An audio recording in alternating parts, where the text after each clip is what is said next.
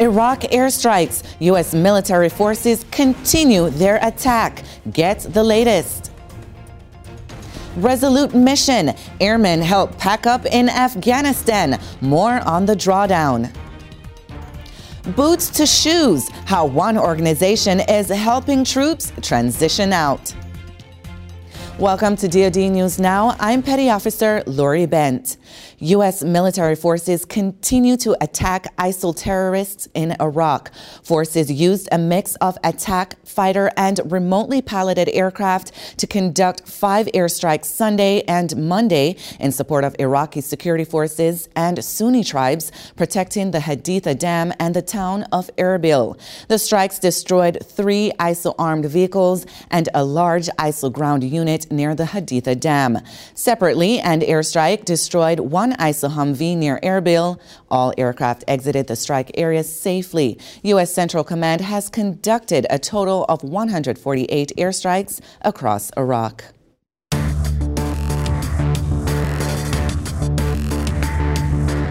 The 455th Air Expeditionary Wing on Bagram Airfield is busy transporting troops and equipment out of Afghanistan as the drawdown there continues. Sergeant Rodney Roldan reports on their resolute support mission. Because Afghanistan is a landlocked country, coalition forces are limited to transport by air when it comes to the movement of troops and equipment out of the country. This is where the 455th Air Expeditionary Wing serves as a key player in the new mission in Afghanistan. The 455th AEW will not only continue its mission of providing aerial support for coalition forces on the ground, but also take on an additional mission of getting equipment and vehicles used by those same forces out of Afghanistan. A squadron can process 625 tons of cargo a day. We have in our yard the capability to hold 325 MATV equivalent vehicles. Vehicles and equipment are staged in specific areas throughout the airfield so that personnel can inspect each item prior to shipping out of the country.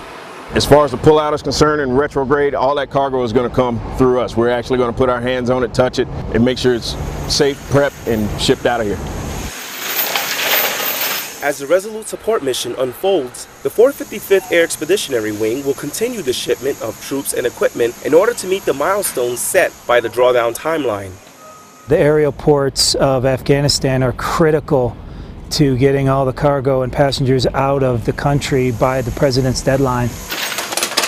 Reporting from Bagram Airfield, Afghanistan, I'm Sergeant Rodney Roldan. The Office of Personnel Management today issued the final regulations on the flag recognition benefit for fallen federal civilian employees. The law authorizes the head of an executive agency to present a United States flag to the beneficiary of an employee who dies of injuries sustained during employment in the federal government as a result of a criminal act, an act of terrorism, a natural disaster, or other circumstance as determined by the president.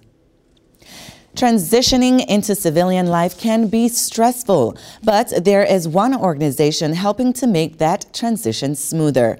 Boots to Shoes recruits volunteers from business and industry to provide mentoring and conduct mock interviews to help former service members feel more comfortable. The nonprofit organization recently held this event in Tacoma, Washington. We had done uh, some initial research to find out what was needed for folks who were transitioning. And then we said, okay, having a business mentor, somebody who is outside the gate, who understands career transition, was really important. So, what we ask our mentors to do is specifically focus on assisting a veteran be prepared so that they can be the best candidate in the room. Since the group started, almost 300 veterans have been matched with mentors. For more information, head to bootstoshoes.org. Be sure to check out the DoD Facebook page for a cool pic of a U.S. Navy petty officer leaping into the Arabian Gulf from an MH-60S Seahawk. Watch for us also on Twitter. I'm Petty Officer Lori Benz. Keep it right here for the latest in DoD News.